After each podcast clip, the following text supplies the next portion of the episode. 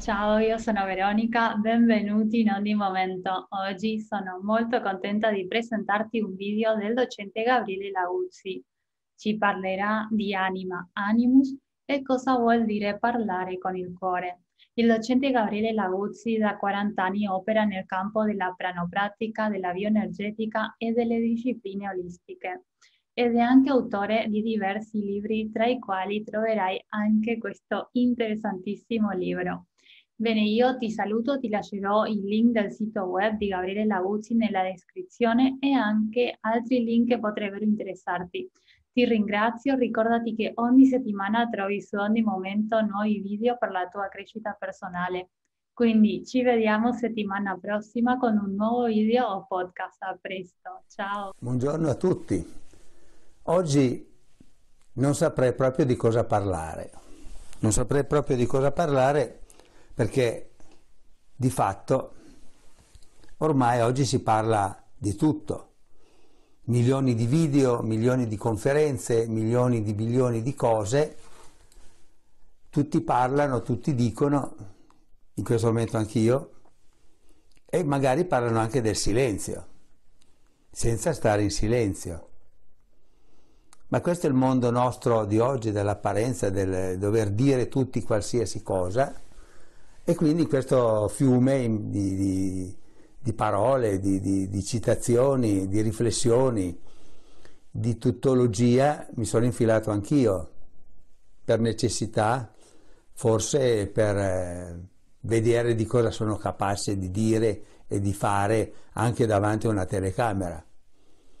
Ti dicono comunque, al di là degli argomenti che uno si pone, di essere spontaneo, ma come si fa a essere sempre spontanei quando ci sono degli argomenti precisi da esporre? Proprio per questo oggi non ho nessun argomento da esporre, ma semplicemente provo, vediamo cosa viene fuori, parlando del cuore, parlando con il cuore in mano, parlando di quello che uno sente, parlando di, un, di quello che uno vorrebbe essere e non è, oppure di quello che è e non vorrebbe essere. Insomma, ma parliamo con questo cuore, ma cos'è questo benedetto cuore che tutti citano? È il centro della persona, l'incrocio della vita, l'alto che è in basso, il basso che si unisce con l'alto, eh, la porta di vita, la, la, la fiamma nel cuore, tutte queste cose che si citano e si vedono ogni momento, ma come si dice l'araba fenice, non si sa, c'è, ma non si sa dove sia. Ma allora dov'è questo cuore, questa profondità? Forse non esiste neanche. Forse la percezione del cuore è semplicemente una sensazione del cuore che non ha indubbiamente nessuna localizzazione nel tempo e nello spazio, ma forse via via, nell'ambito della propria vita e della propria esperienza, questo cuore viene spostato in vari, centri a seconda dei momenti, a seconda anche delle situazioni. Chiaramente il cuore, è, il cuore fisico dà l'idea di una centralità della vita proprio perché è il motore che fa sì che la nostra vita esista ugualmente. Permette di assorbire con i suoi movimenti, il nutrimento attraverso il sangue passa, gira, va a finire in infinitesimi livelli cellulari, capillari e quant'altro. Quindi questo cuore è colui che mi dà la sensazione di un momento vitale. Se cessa la pulsazione, cessa la vita. Quindi possiamo dire che per traslato il cuore è anche il ritmo e la vita di conseguenza è anche il ritmo. Poi quando si parla di sentimenti, emozioni, passioni, ecco che perché? Perché ovviamente quando noi eh, passiamo tempeste o oasi di passioni, emozioni, sentimenti, il cuore anche fisicamente ne subisce le, le conseguenze, si rallenta, si eccita, aumenta la pulsazione, diminuisce la pulsazione, le emozioni di vario tipo addirittura portano ad abbassamenti di pressione o innalzamenti di pressione. Quindi anche qui, una volta ancora una volta, il cuore è estremamente centrale. Poi abbiamo tutte queste espressioni, il cuore del problema, il cuore delle situazioni, i noccioli dei problemi, i noccioli, il cuore duro, il cuore tenero, se è un cuore duro, è un cuore tenero, ma ovviamente come simbologia di un linguaggio che attraverso il cuore duro e il cuore tenero, ad esempio, fa sì dire un uomo che è, è impermeabile ai sentimenti oppure che assorbe tutti i sentimenti, cuore tenero, cuore duro, sono refrattario, non sono refrattario al mondo, ai sentimenti, alle cose, alle persone. Ma poi c'è anche l'aspetto, nel cuore abbiamo una fiamma che arde, e lo vediamo bene anche in tante immagini cristiane dove abbiamo Cristo che tiene in mano il cuore, le statue di Cristo che tengono in mano il cuore e il cuore è anche sempre rappresentato a volte anche in parte o totalmente come una fiamma, come un qualche cosa che dal cuore dipana una, fa, una fiamma e, e, lo tiene in mano come, come simbolo di una vitalità ardente e presente in ogni istante del proprio essere. Ovviamente questo non è il cuore fisico, è solo una rappresentazione, ma è la rappresentazione dell'elemento vitale della persona, l'elemento essenziale della persona, che è il suo fuoco interno. Quindi in questo caso la rappresentazione del cuore ti riporta al fuoco interno, all'animus, che non è l'anima, è l'ardore interno che di rappresentazione maschile è l'azione, l'animus, al confronto in paragone, in contraltare con l'anima, che è la parte della comprensione, della parte che diciamo femminile, ovviamente essendo il cuore diviso in due parti, anche con le sue valvole e le sue cose, la rappresentazione è proprio ideale, l'animus e l'anima, e insieme rappresentano l'unità del, del, dei due, un po' come il rebis in, in alchimia e in spagirica. Quindi parlare con il cuore cosa vuol dire in un certo senso? Vuol dire aprire le valvole interne del nostro cuore e far fluire quello che viene fuori. Parlare spontaneamente, parlare cuore, dice parlo con il cuore in mano. Parlo con il cuore in mano e quindi eh, da una parte ci metto il giusto ardore, il giusto sentimento di esposizione, di raccontare quello che sono i segnali, le intuizioni, le, i suggerimenti, le voci che vengono dal profondo dell'anima, perché loro sono insieme.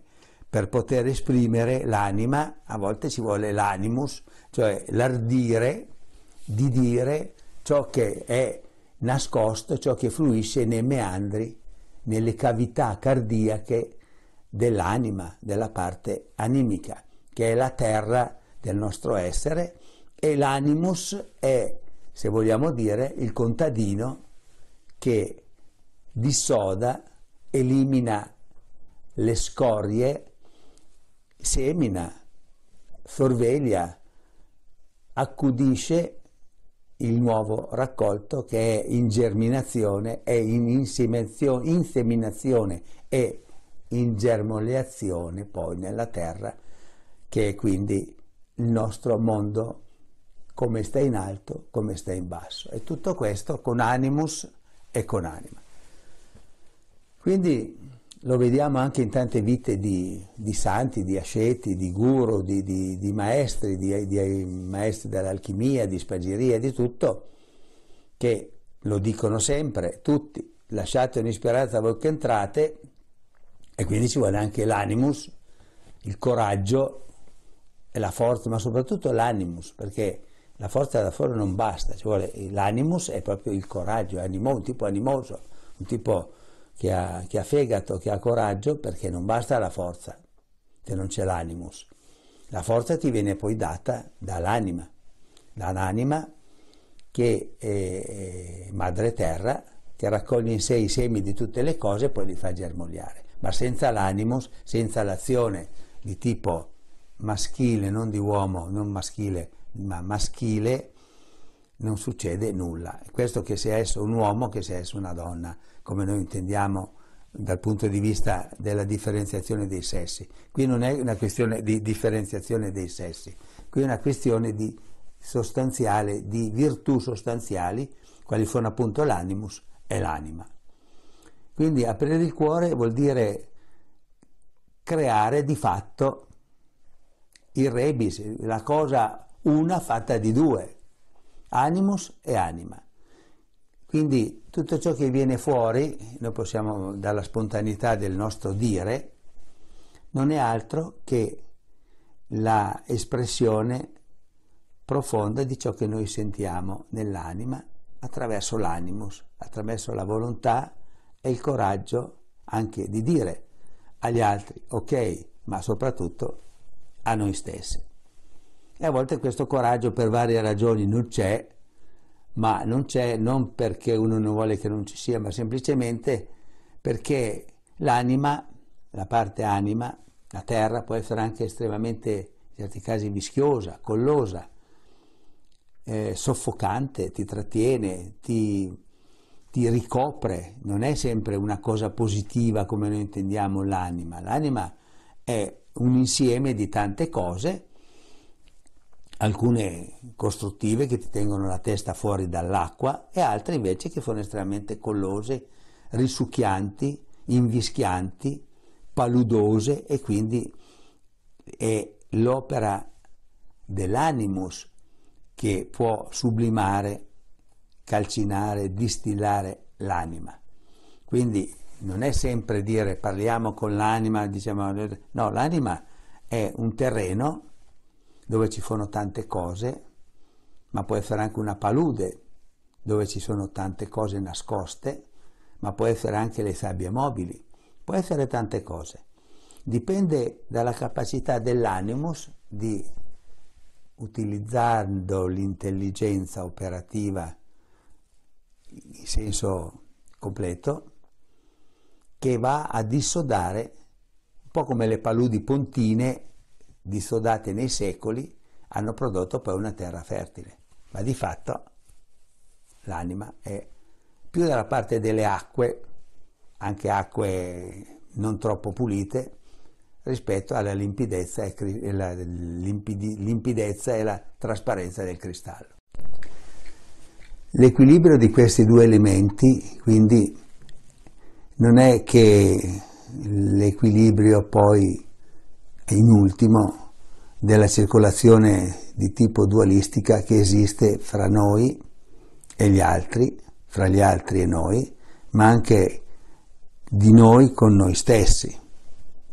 E quindi la, la realizzazione di un equilibrio operativo fa sì che la forza, l'anima, si congiunga in matrimonio, come si dice in alchimia, con l'animus, che è il fuoco, l'ardore vitale, l'ardore vitalistico, per produrre la terza cosa che è la figlia e la sostanza androgina degli altri due elementi, è, la, è il tre, realizzazione dell'uno e del due. Fuori di metafora, nella vita di tutti i giorni, quindi impariamo con animo a dire a vivere con coraggio quello che l'anima ci suggerisce e l'anima a suo vantaggio ne trae il vantaggio di essere fertilizzata dalle idee che sentiamo e viviamo nel profondo, ma che non riusciamo ad esprimere nel quotidiano. E quindi tutto ciò fa sì che noi viviamo di fatto una vita dimezzata, impoverita e anche ingrigita dai colori che invece la nostra anima profonda possiede in sé come una miniera e custodisce gelosamente tante gemme che per mancanza di animus noi non riusciamo a estrarre e a vivere pienamente. Sul come, il perché, il quando e anche come trascendere questa nostra umana esistenza sarà il tema dei nostri prossimi incontri e conversazioni. Bene, ho voluto in modo spontaneo, non sapevo esattamente neanche cosa dovevo dire, mi è venuto questo, mi è utile a me personalmente e penso che sia utile a tutti una riflessione di questo genere, ma è solo mio pensare. Per il resto vi auguro una buona giornata come sempre e arrivederci al prossimo numero. Salute a tutti e buon vivere. Arrivederci.